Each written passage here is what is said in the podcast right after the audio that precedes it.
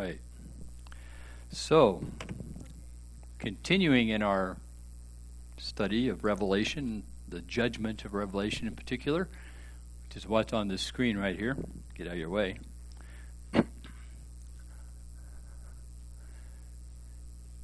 We're almost done. At least with the with the judgment part of it. Um, Marty last week finished up the seven sets of judgments with the seven bowls. And one of the last things that he read there, I've got to read it here so be sure I get it right. In chapter 16, verse 17, the angel poured out his bowl into the air, and a loud voice came out of the temple from the throne saying, It is done. I guess Revelation could have ended right there, but God decided that we need a little more information. Another look at, need to push that away a little? Okay, is that? In a little bit. In a little bit. That better? Perfect. All right, good. Sorry about that. I will never get used to this. Anyway. So, the next four chapters, we're going to take another look, another perspective on the victorious and the defeated. In this conflict that we've been watching all through Revelation and reading about, uh, it's a conflict that began, at least the position we're, we're taking here, we've been arguing for, with the resurrection and ascension of Jesus Christ. It's a conflict that will end when Jesus returns. And in the meantime, we will find ourselves part of what in chapter 7 was called the Great Tribulation.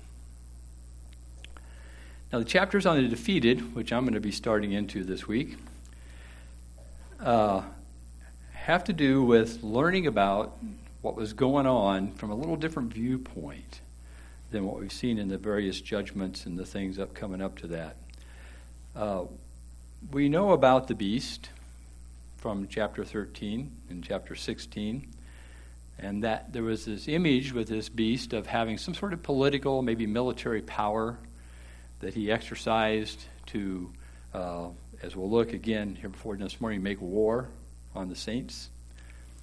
But we're going to find out a little more now that that was accompanied by some economic and cultural power exercised by Babylon the Great. In this, Babylon becomes a symbol or a code word for, to quote a commentator, any anti godly, arrogant, idolatrous, or oppressive institution or system on earth that stands against our Creator God.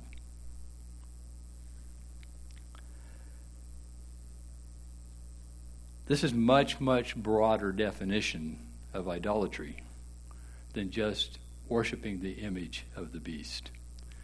And it's going to be one of those situations where we think of ourselves as being standing as solid Christians and thinking, I would never go worship that image over there. We're going to find out this bigger definition of idolatry might, you know, it's gone from preaching to meddling with us here. It's going to be talking about where we are, probably more where we live today than some other times in church history. So let's start with the text. Couple first couple verses, get going on it here. Then one of the seven angels who had seven bowls came and said to me, Come, I will show you the judgment of the great prostitute who is seated on many waters, with whom the kings of the earth have committed sexual immorality, and with the wine of whose sexual morality the dwellers on the earth have become drunk.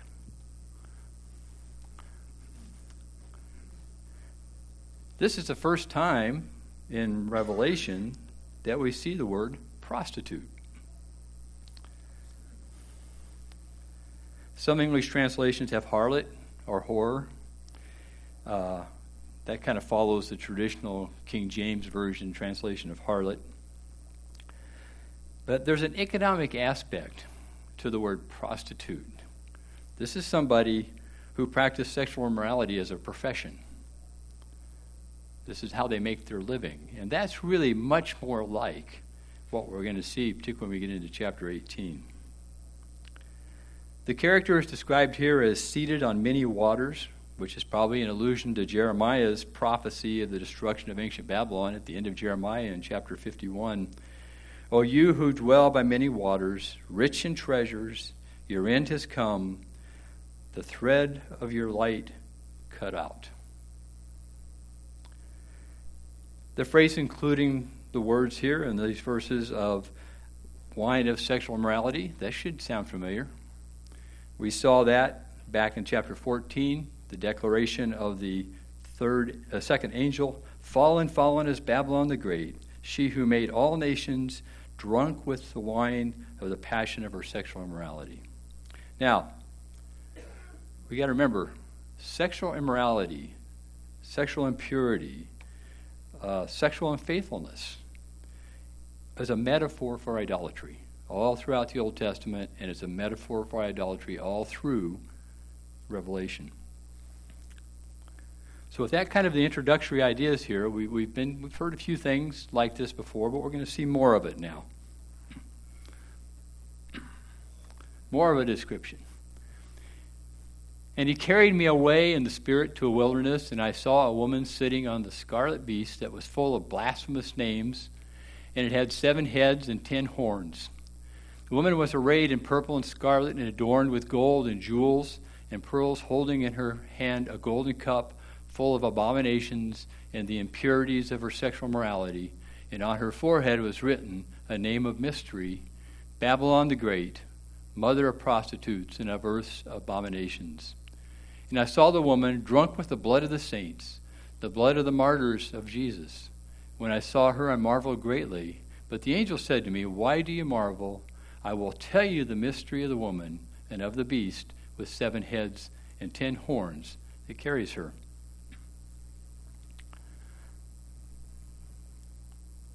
So John, in his other vision, repeats an experience that he's had already. This idea of in the Spirit, we saw at the very beginning. John started out in chapter 1 I was in the Spirit on the Lord's day. I don't think he anticipated what was going to happen after that. But there was lots of things that, that followed. When you get to chapter 4, we see again that John was in the Spirit. Uh, he looked, and a door was open in heaven, and he was called to come up there, and he was transported in the Spirit, he says, basically to the throne room of heaven. And we'll see this again before we're done, but we have this in the Spirit idea here again. We, we have a similar picture to what we've seen before. John's transfer, transformed or transported this time into a spiritual wilderness. And the judgment of the great prostitute is what he's going to be shown here. Now, verse 1, we read that this character was seated on many waters. But here we see that John's vision is of a wilderness. It's the same word that's used for desert in the New Testament. So, is the setting for John here, are we supposed to have in our mind a desert or a wetland? Well, the answer in true apocalyptic style is Yes.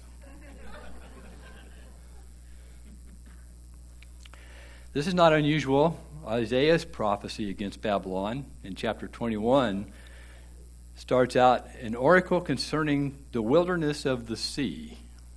The same word, basically, there in Hebrew that's translated into Greek.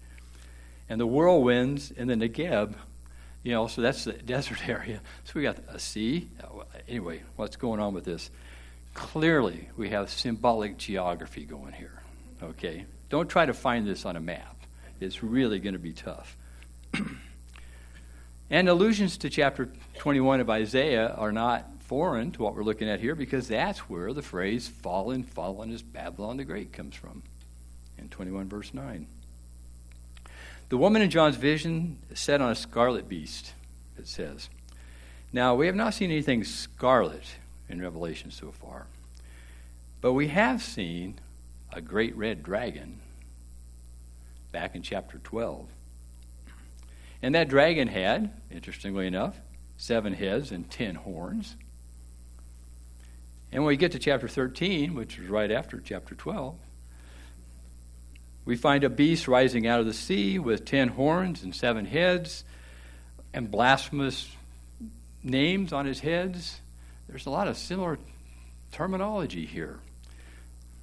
The beast on which woman sat was clearly connected somehow with the dragon and the beast. Next, we get a description of the woman. And we know that she's the great prostitute. We were just told that in verse 1. That's what we're going to be talking about here. And associated with the beast upon which she sat. But to appreciate the drama, really, the dramatic impact of the vision, we need to try to uh, hear or listen to this appearance from kind of a more of a first century context. So, everybody jump into your Wayback Machine. We're going to get transported back into the late first century to the meeting of the church, a church. And this is a special meeting because someone's going to come to them and is going to read them. You probably wouldn't read it yourself, you'd just be listening. Read them this apocalypse of John, this revelation of John. Now, how many weeks are we going to spend on that? All in one sitting, they're going to hear this. Uh, just as a challenge to you, if you take the time to sit down and read Revelation out loud at a leisurely pace, pace it takes about an hour and 10 minutes. But that's what they experienced on a regular basis. All the New Testament books were all read in one sitting when they were going to the churches. now, so what are we hearing here? Well, we got this first century context. We got to think of being in that kind of a world. The woman's arrayed in purple and scarlet and adorned with gold and jewels and pearls. This was not the typical image of a prostitute. You're going to have people in this audience saying, wait a minute. This is the image, the attire of a woman of noble birth. This is somebody who's maybe a member of one of the elite families of the Roman Empire even right up to the golden cup, you have a picture of that typified the culture and wealth of the time. But the truth immediately followed. The cup was full of abominations and impurities of her sexual immorality. The word translated impurities here was the same word that we saw just back in chapter 16 when John describes a vision that out of the mouth of the dragon and the mouth of the beast and the mouth of the false prophets, three unclean spirits went forth. Same word, unclean, as we have here with impurities. And the identification that the reader here now suspected is made certain by the name of a, by a name of mystery written on her forehead, Babylon the Great, mother of prostitutes and of earth's abominations. Abominations, which is variously translated detestable things, obscenities in some translations, is also making its first appearance in Revelation here. It means something disgusting and loathsome. It's a contrast, a stark contrast, for the appearance of glamour with this woman seated on the beast. As we have seen throughout Revelation, what is written on a person's forehead is the truth of who they really are, what their worldview is, what their values really are. And this image is even more alarming because John is told that she was drunk with the blood of the saints and the blood of the martyrs of Jesus. John's reaction to the vision was he marveled greatly. It's a Greek idiom which basically says, you know, great astonishment or wonderment of what uh, you've seen there. It can express the idea of being extraordinarily impressed or disturbed. And I think for John, it might have been a little bit of both. I think they responded the way he did because the woman was not dressed as a prostitute. Put yourself back in our Wayback Machine in the first century again. You're probably a, a slave or at least someone with a manual labor job, and you think, well, this is not what those women down at the corner from work, where I work, that's not what they look like. But rather, it's a picture of a respectable woman wearing the apparel of royalty and wealth. We'll later see in chapter 18 that her clothing included fine linen, which in Revelation is consistently an image or a symbol for purity. And if you know anything about the first century culture of the Mediterranean, the noble families and the, the elite families of the time, uh, the, a woman was expected to exhibit purity in the Greco Roman world. That was one of her jobs. It makes more sense that someone associated with the beast would be uh, have a more distasteful appearance of some kind. Yeah, the beast certainly did in all the descriptions we see of it. But this is an important contrast in images that's really going to get played out throughout chapter 17 and 18. The power of the beast was overt, it was coercive, it was brutal. But the power of this woman is subtle and seductive. There's some debate among commentators as to the intent of the angel's uh, question to John, Why do you marvel? Here, was it a rebuke, suggesting that maybe he was taken in by this image, like those who don't know God maybe were taken in?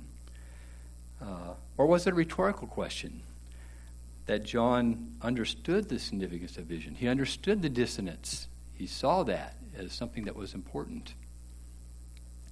I'm kind of inclined toward the second part of that because uh, I think that John experienced one of those light bulb moments with this image uh, when he saw an important truth that the contrast between these images, the beast and the woman, there's much more to be feared, maybe, from the subtle and the seductive than there is from the overt and coercive. The angel's willingness to go on and speak is another reason, I think, to, is going to tell him the mystery of the woman and of the beast. So apparently he thought John understood things okay so far. And we'll see that this uh, same word translated marvel here is used down in verse 8 of a different context. Those in verse 8 marveled, but it's because they were enthralled by the beast. The angel promised to tell John the mystery of the woman and the beast and the seven heads and ten horns that carries her off. Finally, we're going to get an answer to all these strange symbols and what it means, right? Uh, well, unfortunately not. Uh, the Greek word mysterion, which is where we get our word mystery, uh, doesn't mean quite the same thing. It's really a, a challenge for a lot of people who do serious Bible translation. We think of the word mystery as being a secret that needs, you know, that will be revealed, something we need to discover, we need to uncover, we need to decode in some way. But mystery in the New Testament is consistently a word used to describe the transcendence of God, which we don't understand. It's consistently used to describe these things that God is doing in His time and His history and the effect it has on humanity. We'll see some of that. But knowing the mind of God, like Paul says, who can know the mind of God? We can't.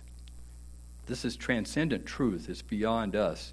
So when the angel explains this mystery to John, don't expect any great reveals of any kind. All right? Get the next part of the text here. The beast that you saw was and is not and is about to rise from the bottomless pit and go to destruction. And the dwellers on earth, whose names have not been written in the book of life from the foundation of the world, will marvel to see the beast, because it was not, it was and is not and is to come. This calls for a mind of wisdom. The seven heads are seven mountains on which the woman is seated. There are also seven kings, five of whom have fallen. One is the other is not yet come. And when he does come, he, may, he must remain only a little while. Perfectly clear, right? We've already seen a vision of the bottomless pit. A couple of them, actually. Clear back started in chapter 9. We got another one in chapter 11 where it says that when the two witnesses had finished their testimony, and the two witnesses are pictures or types of the church, that the beast that rises from the bottomless pit made war against them. The effectively, this repeats here in chapter 17 with the phrase, about to rise from the bottomless pit.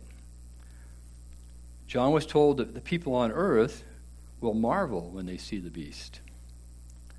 This recalled chapter 13, where it was said of the beast that one of its heads seemed to have a mortal wound, but the mortal wound was healed, and the whole earth marveled, and they followed the beast. And also in chapter 13 it says, And those who live on the earth will worship him, everyone whose name is not written from the foundation of the world in the book of life. And so we have a repetition of that idea here again as well, whose names have not been written in the book of life and the foundation of the world. It's the same story being told again from a little different perspective. And that's really consistently what we've seen. Now, the dwellers on the earth are apparently very easily deceived. They can be deceived by this ugly beast. But not us. We would never be deceived by anything like that, would we? But we're going to learn about a different kind of deception as we kind of go forward with the with the Babylon, the, the mother of prostitutes. Why are, why are people so easily deceived? Well, I think that it's, it's worth taking a moment here and talk about the idea that part of the sinful nature of mankind puts us in a position that theologians call the noetic effects of sin.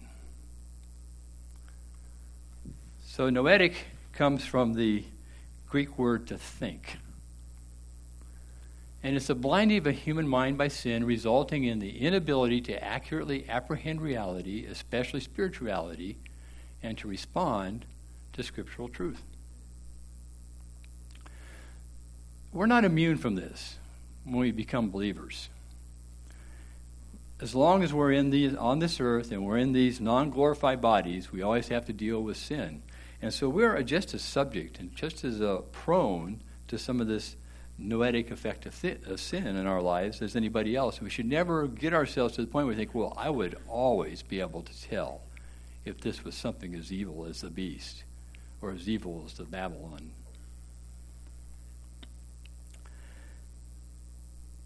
Paul knew this. After he finished his great sermon, you know, series in Romans, first eight chapters and the next three chapters on all this doctrinal issues and things like that. He starts in chapter 12 to a practical section. We've seen that pattern before in Paul's writings. He gets the doctrine out of the way, the theology out of the way, then he gets to the practical stuff. And Paul began that next section.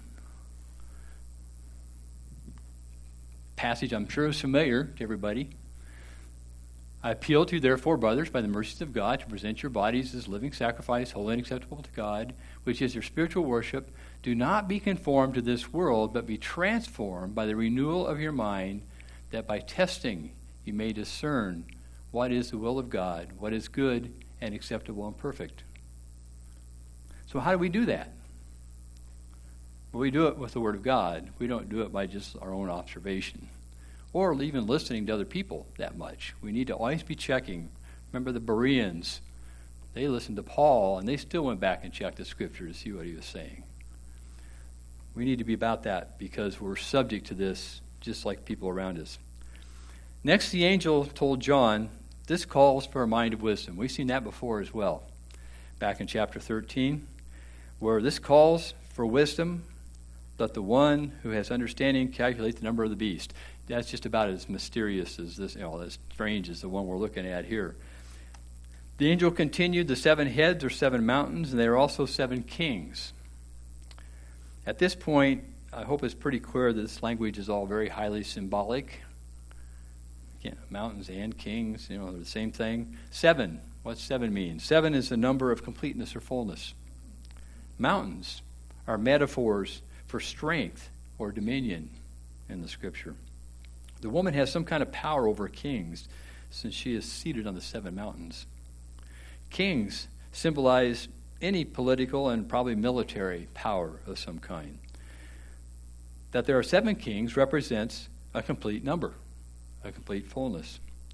There's always one who is, there's always a current government, a current institution, or institutions, if you want to lump them all together, right now.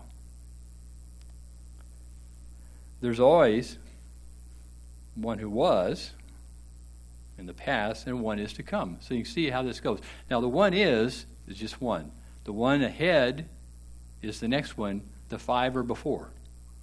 That's the way that seven sort of breaks down in this. So we can say at any point in church history that what John was told is that, okay, we're not there yet, but it's close. And that's really how we live. We're not quite there yet, but it's close. And we need to, that's that imminent idea is very important to Christianity. To this point, the symbolic picture, also, John mentioned that the last king would remain only a little while. So at this point, the symbolic picture in which the woman exerts some dominion over political powers in the earth. Uh, we have that. We have this as a case where some in, has been that way for some indefinite period of time. Uh, but there will be a time when things will change, and the final political power on earth will be cut short. now, the angel shifted abruptly back now to the character of the beast, bringing up, bringing, beginning with a variation on the statement applied to the beast previously. says, As for the beast, that was and is not. It is an eighth, but it belongs to the seven, and it goes to destruction. And the ten horns that you saw are the ten kings who have not yet received royal power, but they are to receive authority as kings for one hour together with the beast.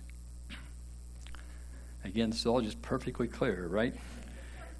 okay, it starts out with this familiar was and is not. We've seen that already. In fact, we've got three places in here that we see that. Was and is not, is about to rise from the bottomless pit and go to destruction. Was and is not, and is to come. And then was and is not, it's an eighth, but it belongs to the seven, and it goes to destruction. Now, in one way, all these statements parody what we read about God already in Revelation that God, who is and who was and who is to come. So there's a parody of that going on here as well. At some point, what this is telling us is the beast will insert itself into the successions of governments by becoming the eighth king and probably supplants that future king that was cut off. And so it seems to belong to the seven. We know the monstrous beast rises from the abyss, the place of evil, in order to wage war on God's people. But the picture is quickly altered here. This intimidating character goes from something fearful to something almost comic. You see the beast all puffed up and pumped up and ready to go and rising from the pit, from the abyss, and to destruction it goes. That phrase in the Greek is exactly the end of chapter 8, uh, verse 8 and verse 11. That's the sort of sandwich here. To destruction it goes.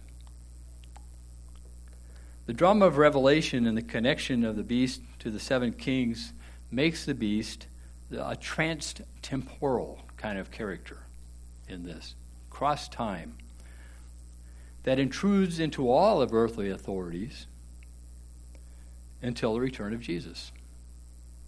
Maybe not as overtly as we see described here at the very end, but to some extent influencing all this. This is why human government can never totally solve the problem of sin. God, in His sovereignty, allows these governments to exercise a, a, coercive power. They carry the sword, as Paul said, to restrain the worst of human nature. I've got a quote from Peter here, too, that I think is a pretty good summary of this. Be subject to, for the Lord's sake, to every human institution, whether it be the emperor as supreme or to governors as sent by him to punish those who do evil and to praise those who do good. For this is the will of God, that by doing good you should put to silence the ignorance of foolish people. Live as people who are free, not using your freedom as a cover up for evil, but living as servants of God. honor everyone, love the brotherhood.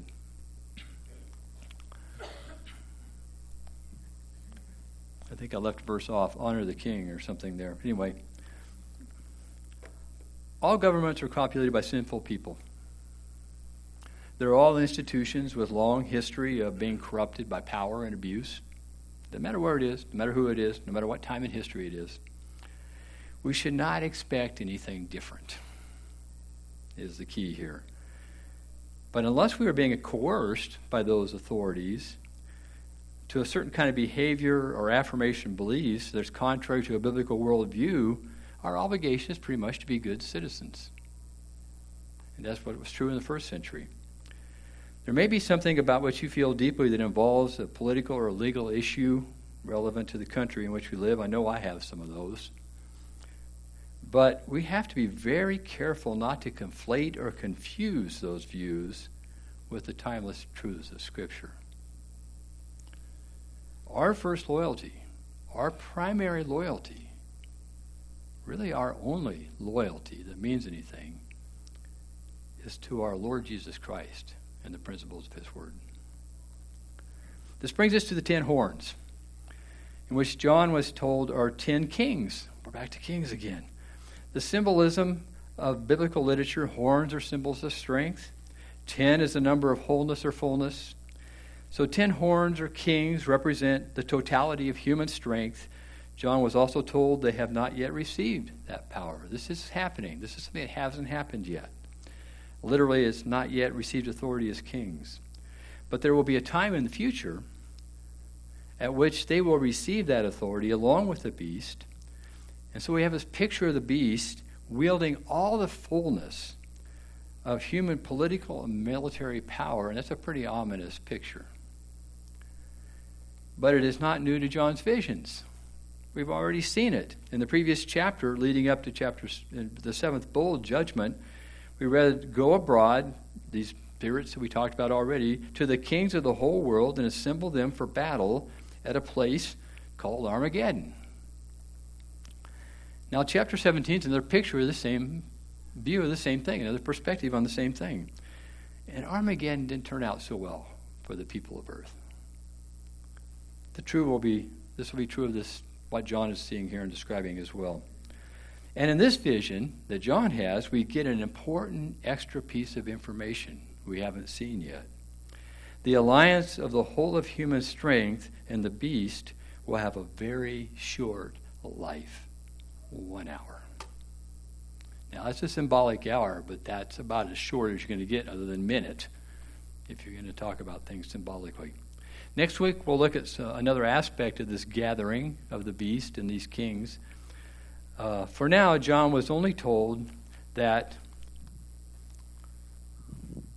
all of these, all kings and the beast, were all of one mind, and they hand over the power and authority to the beast, they will make war on the Lamb, and the Lamb will conquer them. For he is Lord of lords and King of kings, and those with him are called and chosen and faithful.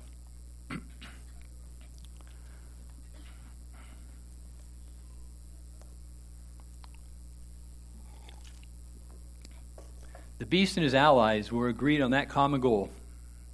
They may not agree on much else, but they're agreed on this. We're going to make war on the Lamb.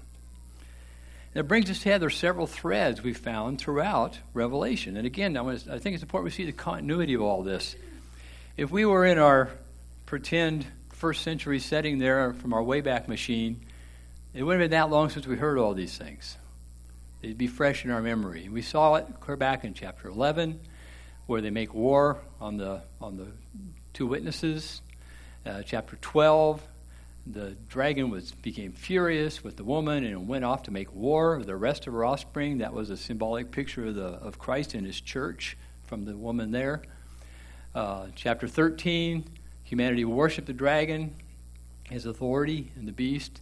They worship who is like the beast, who can fight against him, like nobody can stand against this power. Is also as the beast was allowed to make war on the saints and conquer them. In Revelation 16, I put all these frogs here, these that came out of their mouths, are demonic spirits performing signs who go abroad to the kings of the whole world and assemble them for battle against the God Almighty. this is a consistent picture all through Revelation that we're bringing together now as we pull this thing again to the end at the uh, in chapters 17, 18, 19, and 20. Chapter 17's perspective on the conflict says the Lamb will conquer them. Simply, Lamb will conquer them. It doesn't give us much information. Remember, chapter 16 had earthquakes and all kinds of things going on. It just says the Lamb will conquer. And we should uh, see note the reason too. He will simply conquer them because he is simply the Lord of Lords and the King of Kings. We should note that Lord of Lords is a title that's applied to God in the Old Testament. Uh, Deuteronomy 10:17 says, "For the Lord your God is God of gods and Lord of lords, and great and mighty and awesome God." And in Psalm 136, "Give thanks to the Lord of lords, for his steadfast love endures forever." It's another one of those many confirmations of the deity of Jesus Christ, the Trinity, that get woven into Revelation. I want to wrap up this morning. See how I'm doing on time here with some thoughts on those who were with the Lamb for that great victory that we have described. They are described by three adjectival nouns that can be translated literally called ones, and chosen ones, and faithful ones. This was the conclusion. You know, these, these are words, chosen and called. You can find them throughout the New Testament. Uh, but they're only used together in one other place in the New Testament. And it's at the end of a parable that Jesus told in Matthew 22. You'll recognize the words, For many are called, but few are chosen. I want to look at that parable quickly here because I think it gives us a sense or a hint or some understanding of what these words mean, even here in Revelation. Jesus has just made the triumphal entry into Jerusalem, uh, and he's teaching in parables as he often did. And he says in Matthew 22, verse 2 The kingdom of heaven may be compared to a king who gave a wedding feast for his son, and sent his servants to call those who were invited to the wedding feast, but they would not come. So he sent his servants out again. They were ignored, they were mistreated, some were even killed. And in his wrath, the king destroyed everyone who was invited in their cities. That's Jesus' parable, not mine. Anyway, then he said to the servants, The wedding feast is ready, but those who were invited were not worthy. So therefore, go to the main roads and invite to the wedding feast as many as you find. So the wedding hall was filled with guests. But when the king came to look on those guests, he saw there a man who had no wedding garment. And he said to him, Friend, how did you get in here without a wedding garment? The man was speechless. Now, this parable is something of a puzzle to us. I hope you will admit that.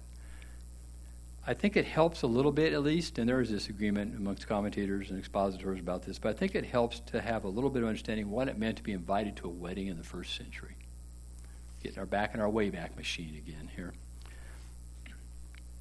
That puts certain obligations on a person who was invited, who was planning to attend.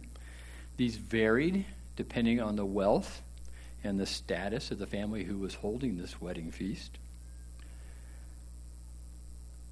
Very, very wealthy families would sometimes provide special garments for their guests. we still do that in some modern weddings. Provide bridesmaid dresses and groomsmen. And, you know, that's the same idea that's carried forward even to today. More often, however, the guests were expected to dress the best they could in accordance with their own resources.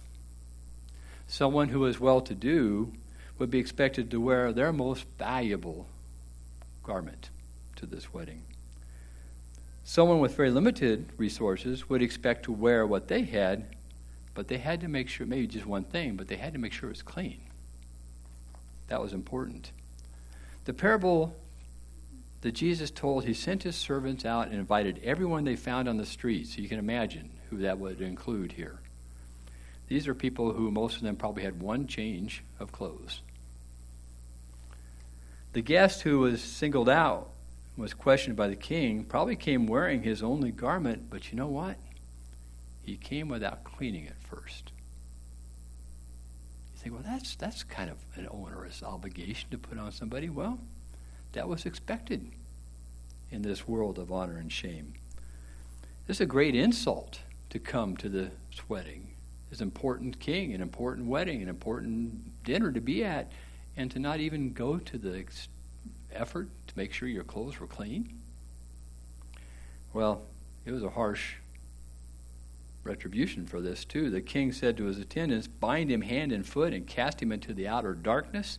In that place there will be weeping and gnashing of teeth. And then the final words of the parable For many are called, but few are chosen. What this tells us, I think, is that the called here, and also in Revelation, speaks to both the general call to all people as well as that individual work of the Holy Spirit in our lives that convicts us of sin and righteousness and judgment and brings us to the cross to begin with. Chosen speaks to the reality that we come into the kingdom of heaven only on God's terms, not ours. Now, it's important, I think, that the called and chosen is not something we can accomplish for ourselves. It's something that God has done Himself for us, something He has granted by His grace. But what about the faithful? That's the final piece. The Greek word translated faithful can also mean trustworthy or dependable. It's used seven times in Revelation, apart from the, the text here in chapter 17. Three of those are used to describe Jesus. Certainly fits there faithful, dependable, trustworthy. We'll see two more later where it describes what John has written down from this vision.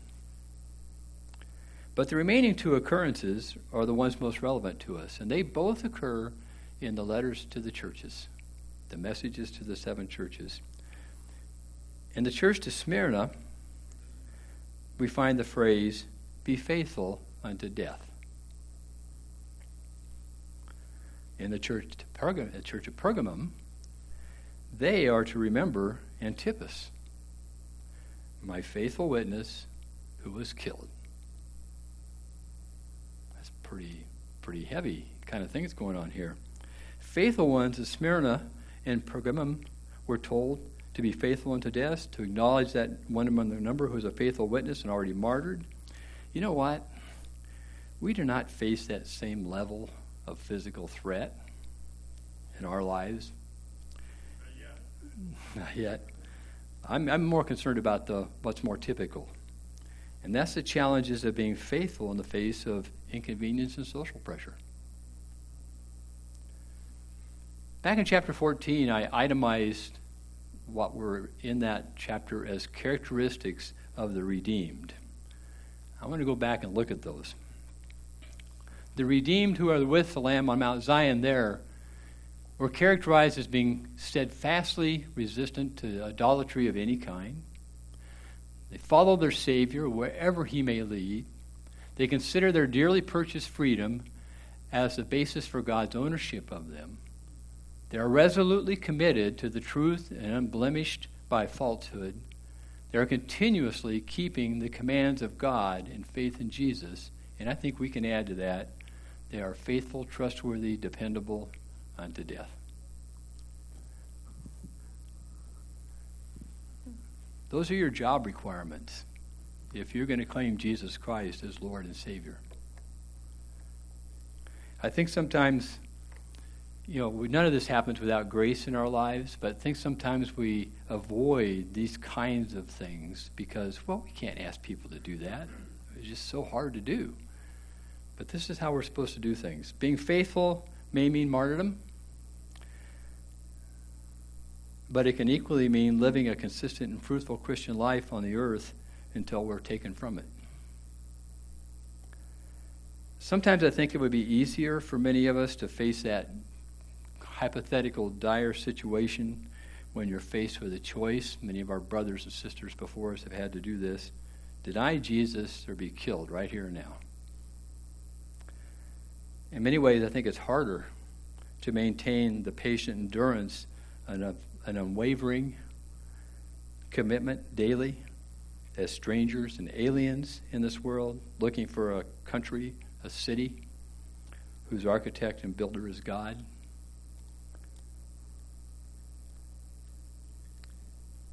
But that's God's expectation of us. As those who are called and chosen and faithful. Let's pray. Father, we thank you that we have been chosen and called. And we thank you for the grace and the work of the Holy Spirit in our lives that helps us to be faithful. But we admit, Father, that we fall so far short of these things so much of the time. I just pray that you'll remind us throughout this week coming up what our job description really is as followers of you. We commit ourselves to that in Jesus' name.